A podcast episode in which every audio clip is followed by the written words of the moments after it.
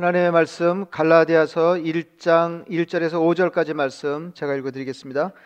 사람들에게서 난 것도 아니요 사람으로 말미암은 것도 아니요 오직 예수 그리스도와 그를 죽은 자 가운데서 살리신 하나님 아버지로 말미암아 사도된 바울은 함께 있는 모든 형제와 더불어 갈라디아 여러 교회들에게 우리 하나님 아버지와 주 예수 그리스도로부터 은혜와 평강이 있기를 원하노라 그리스도께서 하나님 곧 우리 아버지의 뜻을 따라 이 악한 세대에서 우리를 건지시려고 우리 죄를 대속하기 위하여 자기 몸을 주셨으니 영광이 그에게 세세토록 있을지어다. 아멘. 사람마다 다르겠습니다만은 저는 나이 40이 되는 생일에 느낌이 좀 어, 달랐습니다. 아, 내가 어, 이제 40이 되었구나. 살아온 인생과 앞으로 살아갈 인생에 대해서 생각하면서 크게 후회스러운 대목이 있었습니다. 인생에 멘토가 있었으면 좋을 뻔했다. 그런 생각이 크게 들었습니다. 서로에게 알려진 관계가 아니더라도 내가 부러워할 만한 사람을 마음에 정해놓고 어, 일정 기간 동안 흉내를 냈다면 내 인생이 좀 더 낫지 않았을까 그런 생각을 해드렸습니다. 어, 예를 들어서 목회를 따라해서 좋을 목사님이 한분 내 마음에 계셨으면 좋을 뻔했다 이제 그런 생각을 했습니다. 그래서 그 그분 목회에 대해서 깊이 생각하면서 어, 얼마간 흉내를 냈더라면 에, 얼마나 에, 좋았을까 에, 그런 생각이 들었고요. 또 이제 모범이 되는 설교자 아, 한 분이 있어서 어, 그분 성, 설교를 연구하면서 어, 깊이 생각할 기회를 삼았으면 예, 좋을 뻔했다. 이제 그런 생각을 했습니다. 그러고니 이어서 예, 바로 이런 생각이 들었습니다. 예, 내가 이 나이에 누구를 따라하랴? 예, 저는 제가 생각하는 대로 인생을 살고 제 판단을 따라서 목회를 하기로 어, 그렇게 생각하였습니다. 예, 저는 그때 나이 40이 많은 줄 알았습니다. 어, 세상에는 각 방면에 정말 대단한 사람들이 많이 있습니다. 예, 살면서 이렇게 느끼는 건데요. 어, 뭐, 뭐 양쪽 양쪽이 다다 어, 맞습니다. 에, 세상엔 참 대단한 사람들이 많다. 살수록 어, 그런 생각이 더 많아지고 또 한편으로는 어, 세상에는 참그 예, 모자라는 사람들도 많다. 어, 이제 그런 생각을 아울러 하게 됐습니다. 성경에도 보면은 예, 위대한 인물들이 정말 많이 예, 소개되고 있는데 예, 신약 시대에 우뚝한 출중한 인물 중에 한 사람은 바울입니다. 제가 당분간 갈라디아서를 읽고 말씀을 드리려고 하는데 갈라디아서를 쓴 바울은 정말 대단한 사람입니다. 어, 이제 더러 고수에 대해서 이렇게 생각을 해보게 되는데 고수는 아무나 될 수가 없을 겁니다. 이제 고수를 아무나 할 수는 없, 어, 어, 없는 일이고 이제 그리고 나서 생각할 수 있, 는 것은 이제 고수가 되지 못한다고 하더라도 어, 고수를 알아보고 어, 고수의 면모를 예, 파악한 끝에 예, 고수의 기운을 느끼는 것만으로도 어, 평범한 사람에게는 어, 대단한 일이 되겠다. 아, 이제 그런 생각을 하고 있습니다. 어, 제가 전에 어떤 피아니스트의 인터뷰를 읽은 적이 있는데 당시에 뭐 기억이 선명하지 않습니다. 당시에 그 사람은 그러니까 베토벤인가를 집중적으로 연구하고 있었습니다. 근데 이제 이 사람 얘기가 연구하면 할수록 어, 연주를 하면 할수록 그 베토벤의 음악 세계가 굉장하다라는 겁니다. 어, 음 하나를 고칠 수 없을 정도로 베토벤이 음악이 구조적으로 예, 단단하고 어, 정교하다라는 거죠.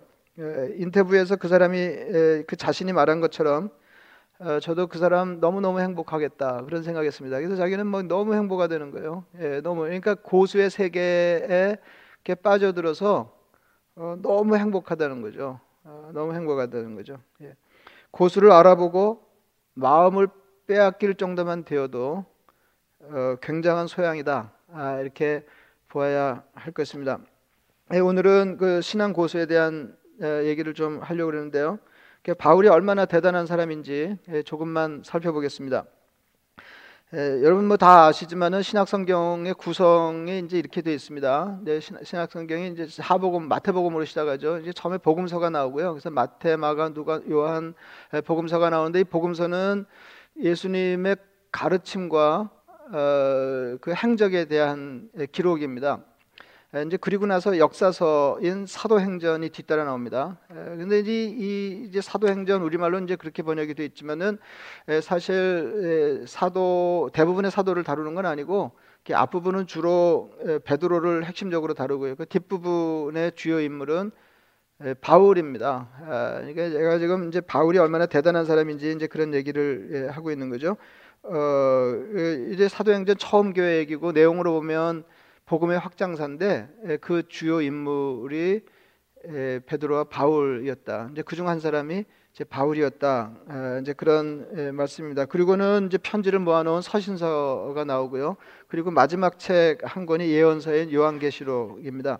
근데 그 서신서를 보더라도 바울이 얼마나 대단한 인물인지를 짐작할 수 있는데요. 서신서가 21편 설교 어, 이게 편지 모음집인데 예, 그 중에 13편지가 바울의 것입니다. 굉장하죠. 굉장하죠. 이게 뭐 이것만 보더라도 바울이 얼마나 어, 신약 성경 세계에서 어, 이게 출중한 인물이었는지 신앙의 고수였는지를 짐작할 수 있겠습니다.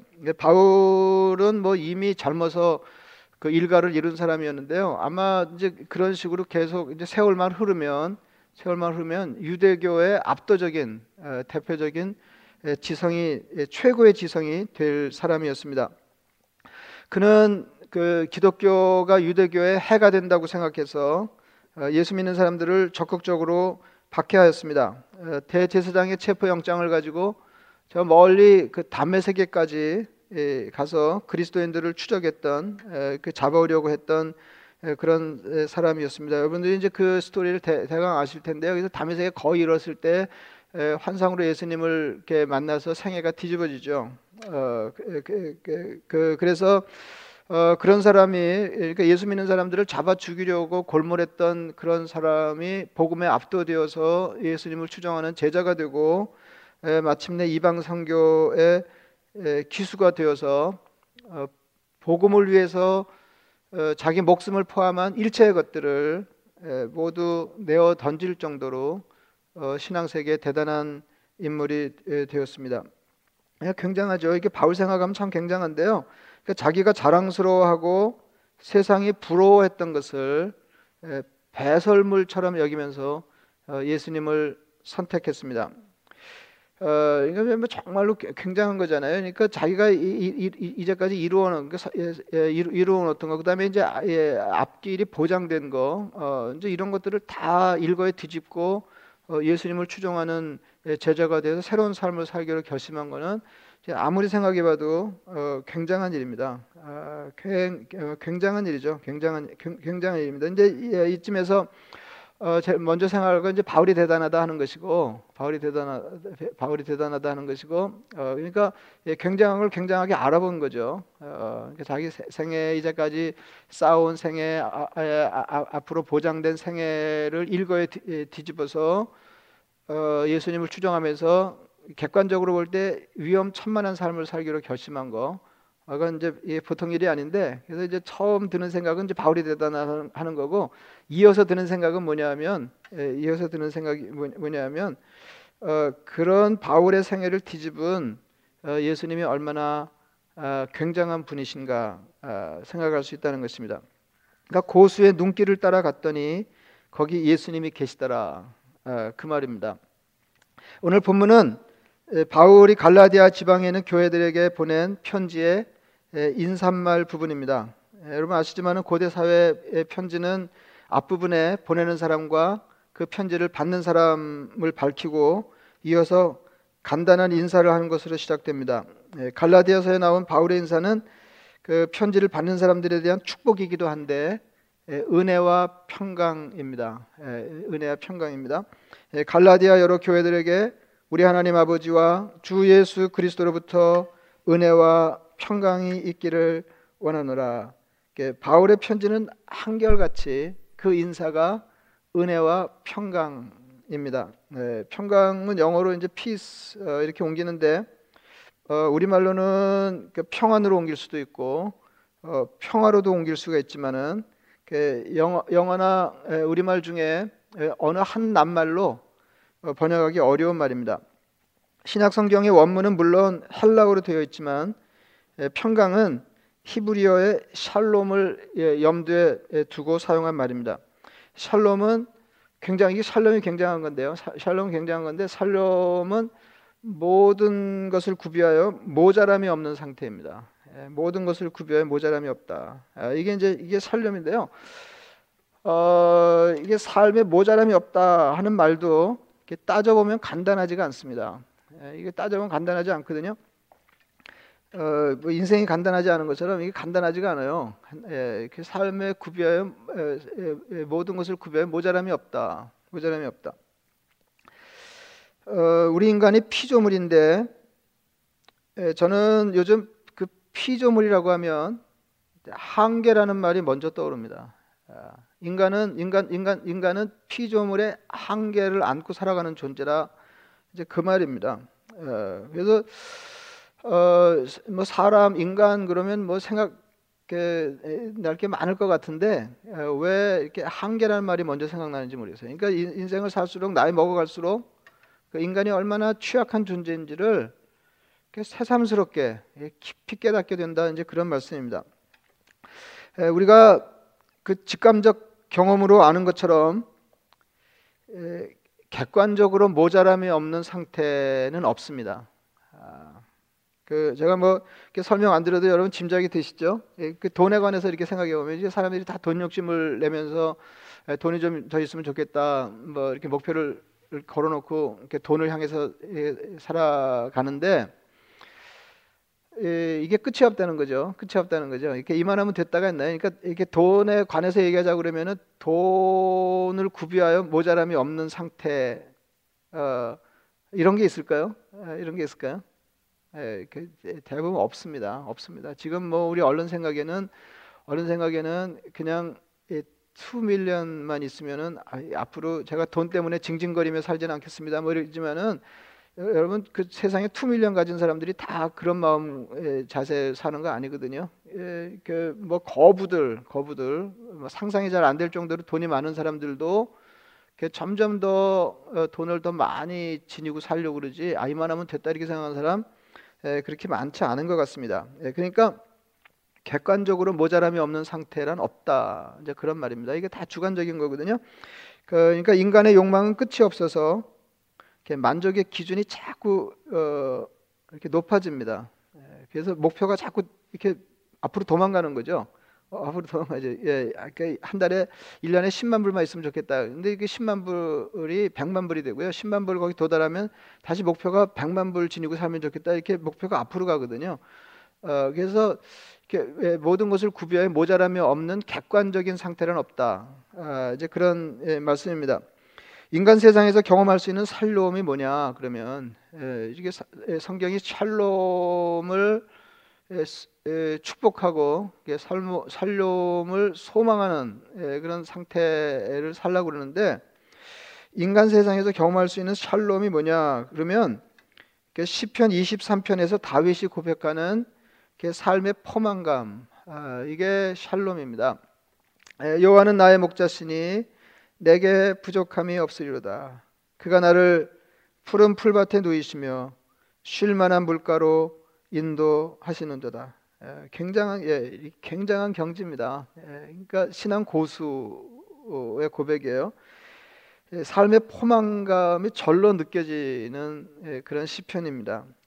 여호와는 나의 목자시니 내게 부족함이 없으리로다. 근데 이제 4절을 보면은 4절의 고백이 이렇게 돼 있어요. 내가 사망의 음침한 골짜기로 다닐지라도 해를 두려워하지 않을 것은 주께서 나와 함께 하십니다. 주의 지팡이와 막대기가 나를 안위하시나이다.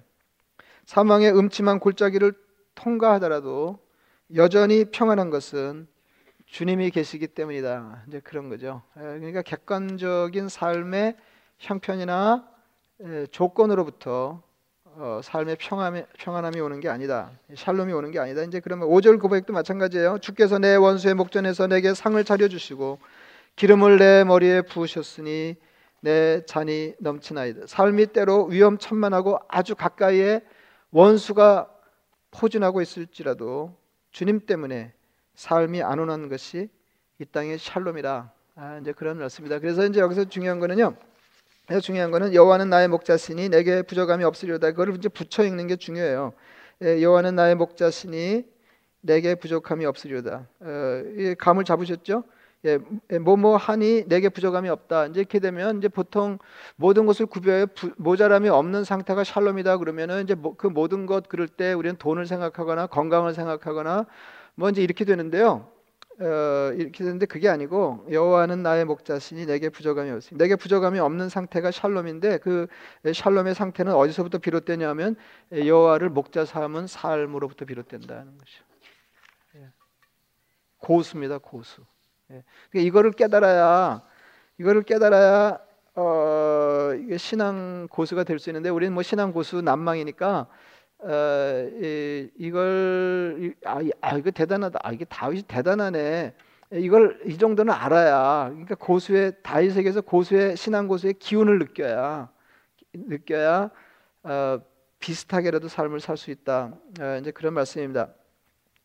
어, 바울은 그 에, 자기 편지를 받아서 읽는 에, 교회가 이런 사람들이 되기를 축복하고 있습니다.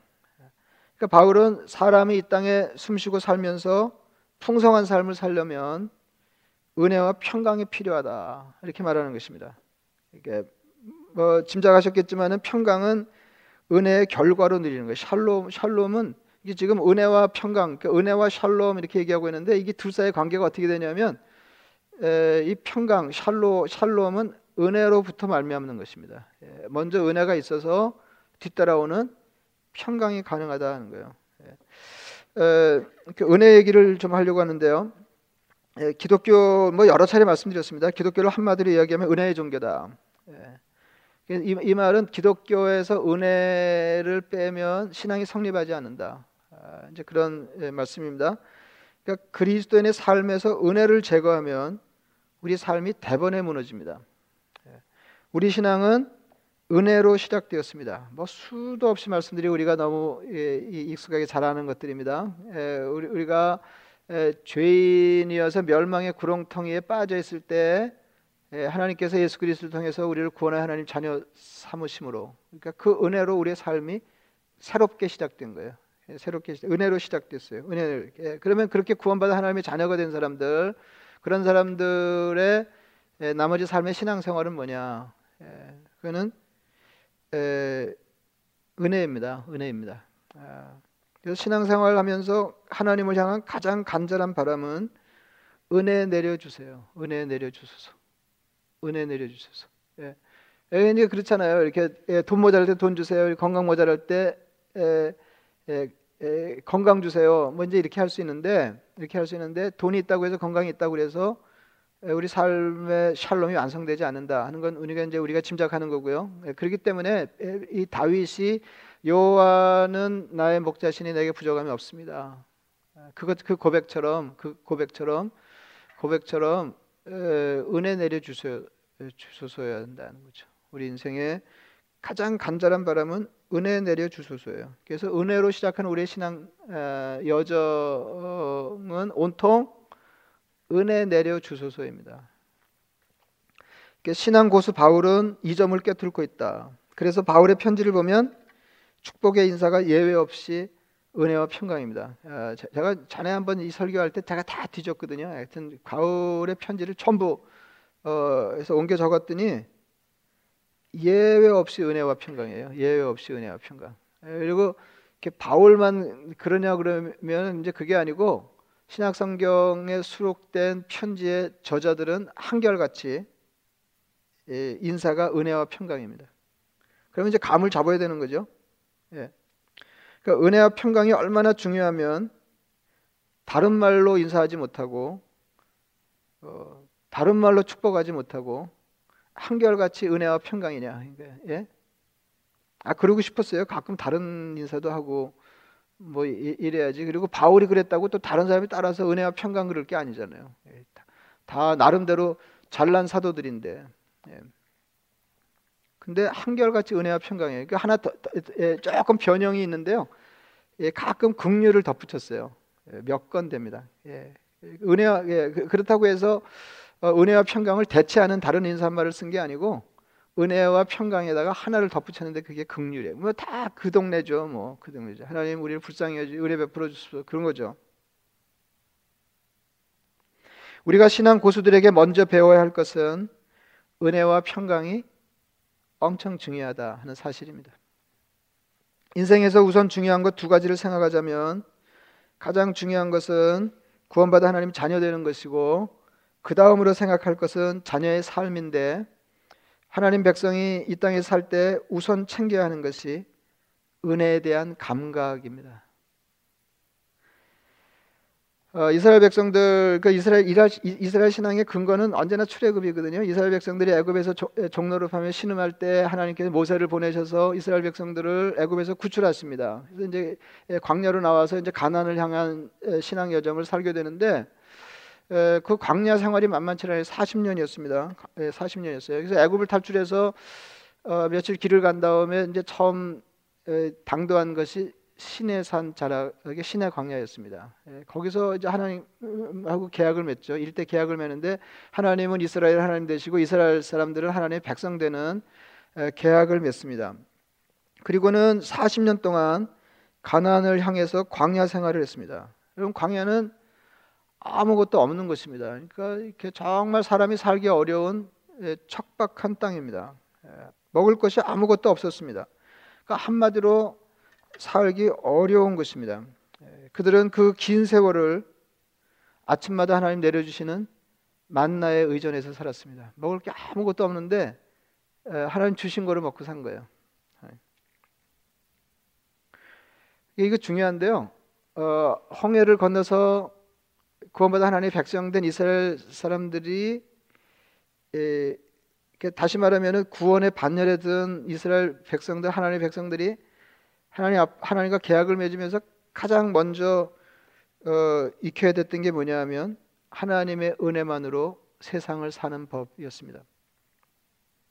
만나는 하나님의 백성들에게 내리시는 하나님의 은혜의 상징입니다. 어, 그, 예, 그 출애굽 이후로 그러니까 구약 성경 읽어보면 이제 그게 두드러지는데요. 예, 출애굽 이후로 이스라엘 백성들은 이제 광야에서는 성막을 중심으로 해서 신앙생활을 했고 어, 그다음에 이제 솔로몬 이제 가나안에 들어가서 솔로몬이 성전을 건축한 뒤로는 예루살렘 성전을 건축한 이후에는 예루살렘 성전 중심으로 어, 이스라엘의 신앙생활이 이루어졌습니다. 근데 그 성전은 성전은 뭐 이제 이렇게 뜰이 있고 경내가 있긴 하지만은 어, 성전 이렇게 본 건물은 방 두 칸으로 되는데 그 앞 칸은 성소고 그 뒷칸이 지성소라고 말씀드렸어요. 그 지성소. 그러니까 이그 우주에 존재하는 모든 공간 중에 가장 의미 있는 공간인 거죠. 지성소, 지성소. 그 하나님의 지성소인데 그 하나님의 지성소에 언약계가 들어 있었습니다. 예, 언약계가. 예, 그러니까 지금 우리 신앙생활에 뭐가 중요한가를 지금 말씀드리고 있어요. 지성소가 굉장히 중요한 공간이죠. 그 중요한 공간에 예, 언약계가 있는데 그 언약계는 그 다른 말 이제 이게 하나님과 백성의 계약을 맺고 그 증거로 하나님 주신 것입니다. 그래서 그걸 언약궤 이렇게 말하기도 하고 법궤 이렇게 얘기도 하고 그 다음에 증거궤 그러니까 하나님과의 관계를 증언하는 증거하는 에, 이 상자다. 그래서 이제 증거궤 이제 이렇게 이제 불리기도 합니다. 그러니까 다시 말하면 하나님과의 계약을 드러내는 것인데 예, 그러니까 법궤가 언약궤가 엄청 중요한 거예요. 근데 이 언약궤에서 또 언약궤 뚜껑이 중요해요. 그래서 언약궤를 덮은 내용물 세 가지를 넣고 뚜껑을 덮었는데 그 뚜껑을 일컫는 다른 말이 있습니다. 이게 이제 우리 우리말 요즘 우리말 성경의 번역, 번역은 이제 속죄소 어, 혹은 속죄판 아, 이렇게 얘기하는 건데 옛날에는 이거를 우리 우리말 성경에서 쉬운 자 이렇게 번역했습니다. 이게 이제 무슨 말이냐면은 어, 영어 성경에서도 마찬가지예요. 영어 성경의 이제 공식 성경으로 채택된 성경 중에 그중 오래된 게 16세기에 번역된 킹 제임스 버전인데 그 킹 제임스 버전에서는 그 언약궤를 덮는 뚜껑 뚜껑을 에, 이렇게 mercy seat 이렇게 번역했습니다. 에, 그러니까 에, mercy seat 이렇게 번역하고 우리 말로는 그거를 시은 자 그러니까 하나님의 은혜가 베풀어지는 자리 에, 그렇게 에, 번역을 했던 이제 그 말이죠. 그러니까 히브리서 9장에 이런 말씀이 있습니다. 또 둘째 휘장 뒤에 있는 장막을 지성소라 일컫나니 금 향로와 사면을 금으로 싼 언약궤가 있고 지성소 안에 언약궤가 있다는 거죠. 언약궤가 있고 그 안에 만나를 담은 금 항아리와 아론의 쌍난 지팡이와 언약의 돌판들이 있고 세 가지가 있습니다. 어, 이렇게 만나를 담은 금 항아리, 아론의 쌍난 지팡이, 언약의 돌판, 이게 십계명 돌판 있고 그 위에 속죄소를 덮는 영광의 그룹들이 있으니 예, 영광의 그룹이라고 하는 건 뭐냐면 이제 그 어, 속죄소를 덮는 뚜껑이 있는데 뚜껑 양편을 예, 천사가 아, 이렇게 날개를 펴고 하나님의 영광을 예, 이렇게 나타내는 장면이 있는데 이렇게 그, 그래서 그룹은 뭐냐면 천상의 존재. 이렇게 쉬운 말로 하면 천사입니다. 예, 속죄소를 덮는 영광의 그룹들이 있으니 이것들에 관하여는 이제 낱낱이 말할 수 없다. 예, 이렇게 기록이 되어 있습니다. 예, 조금 전에 말씀드린 대로 언약궤 안에 세 가지 물건이 있었는데 거기 십계명 돌판이 들어있는 건 이해가 되시죠? 어, 그, 어, 거기 뭐 들어있음직하잖아요. 예, 그런데 제가 오늘 말씀드리려고 하는 것은 거기에 만나를 담은 항아리가 있었다는 거죠. 만나를 담은 항아리가 있었다. 그러니까 은혜가 하나님의 은혜가 베풀어지는 그 뚜껑을 이렇게 들추면 예, 그 안에 세 가지가 나오는데 그 중에 하나가 만나였어요. 하나님의 은혜를 상징하는 만나였습니다.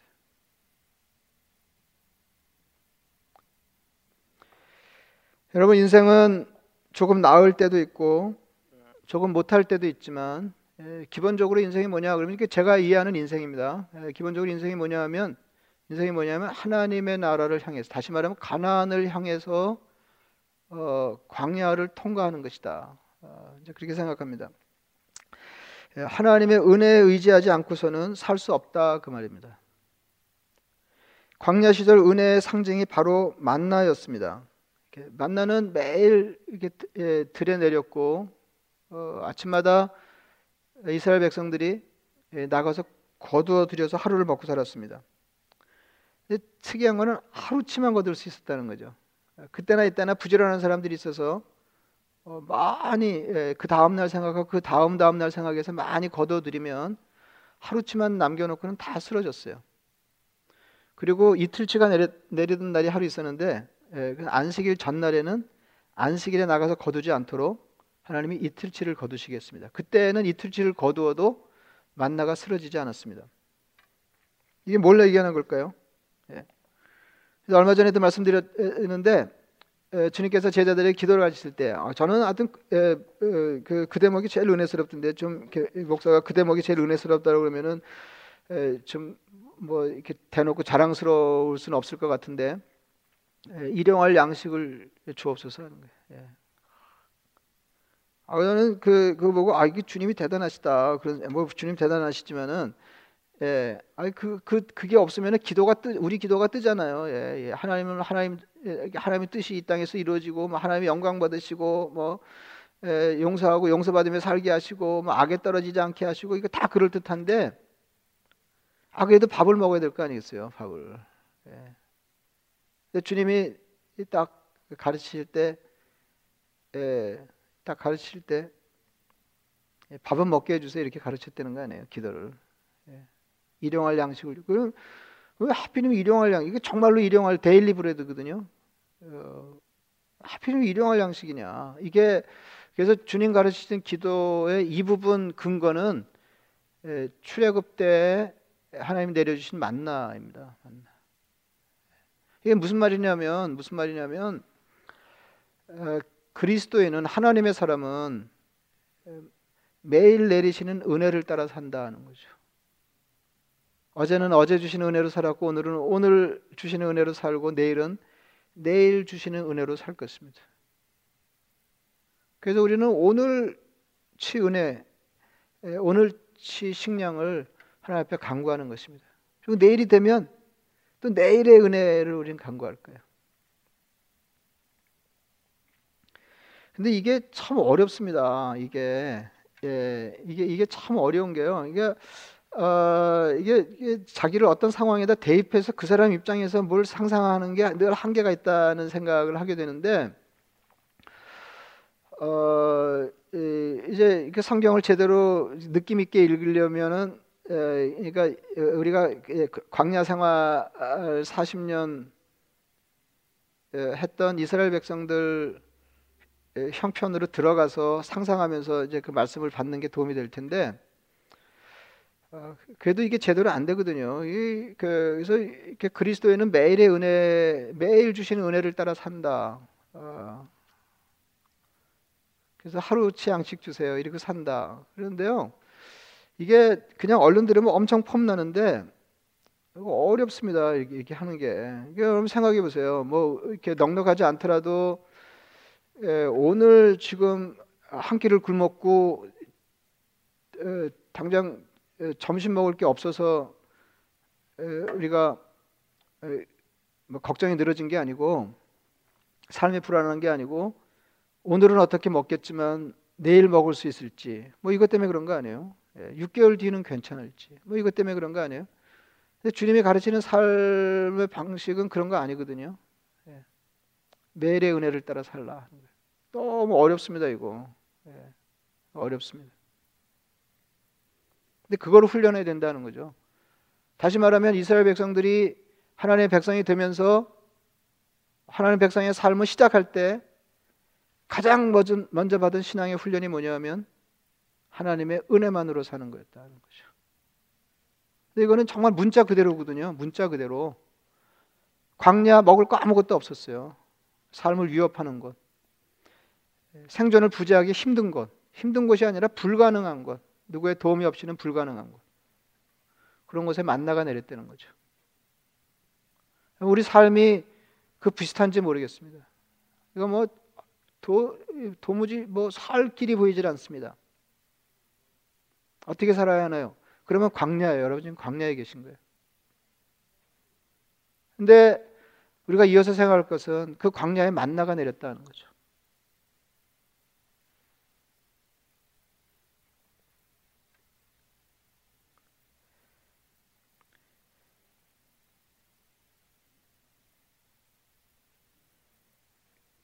바울 그 바울이 참 대단하다 이제 그런 말씀을 드리는데요.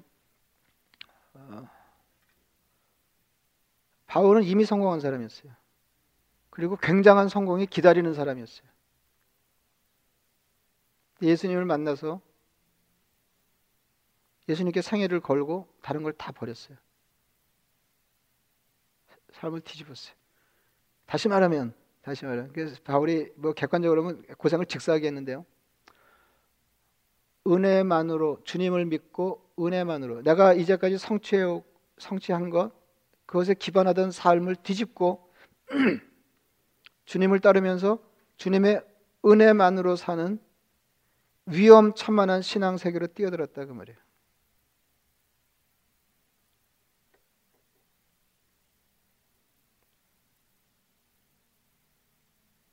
그래서 일부러 뭐 이런 세팅을 만들어 가지고 우리가 신앙 훈련을 할 건 아니고 살다 보면 어려울 때가 있는데 광야를 지나가는 것 같을 때가 있는데 사망의 음침한 골짜기를 지나는 것 같은 삶의 위협을 당할 때가 있는데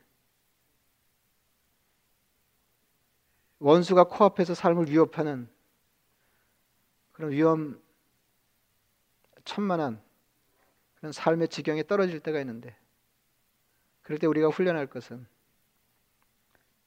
주님이 나의 목자십니다. 나는 주님의 은혜에 의지해 살겠습니다. 하는 겁니다. 그래서 마침내 예, 다윗처럼 여호와는 나의 목자시니 내게 부족함이 없습니다. 샬롬을 노래하는 샬롬을 고백하고 노래하는 그런 성도가 되시기를 축원합니다. 말씀을 생각하시면서 기도하겠습니다.